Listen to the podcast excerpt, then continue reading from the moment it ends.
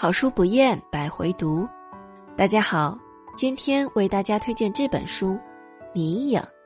作者安托万·德巴克，播讲米糖雪儿。本期素材来自豆瓣读书，本节目由手艺人工作室出品。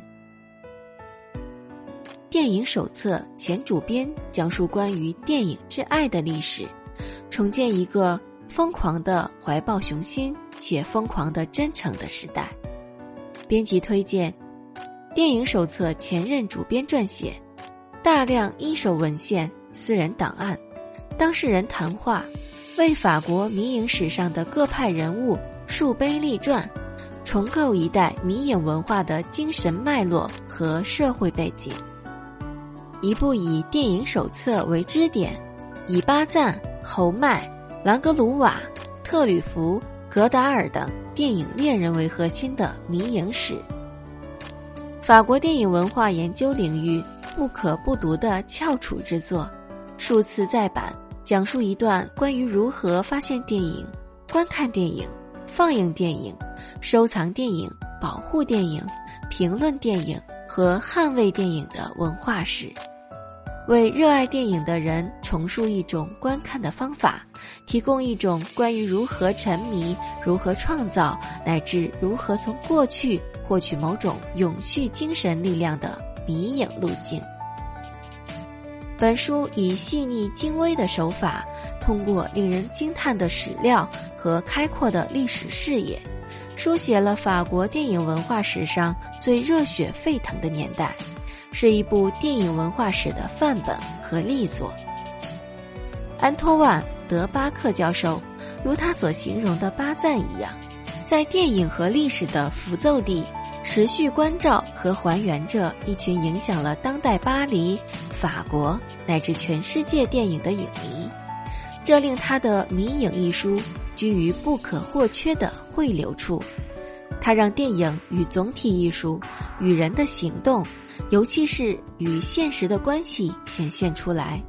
由此，蔡文胜老师的深入、准确又富于灵性的意见，让曾经和当下的中国影迷得以寻踪历史及其复杂性，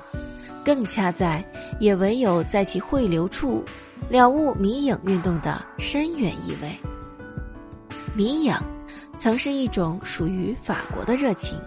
影迷不仅为之阅片无数，更奉献身心，就看过的片子交流雄辩、撰写评论、夜见导演、创刊办报，甚至是主持电影俱乐部。据说，正是这股极其特殊的风气，让二十世纪那些大师级导演在解放时期到一九六八年间的巴黎无不名重一时。从很大程度上来说，恰恰是所谓的迷影文化，造就了希区柯克、霍克斯、罗里西尼、雷诺阿等多位电影艺术家，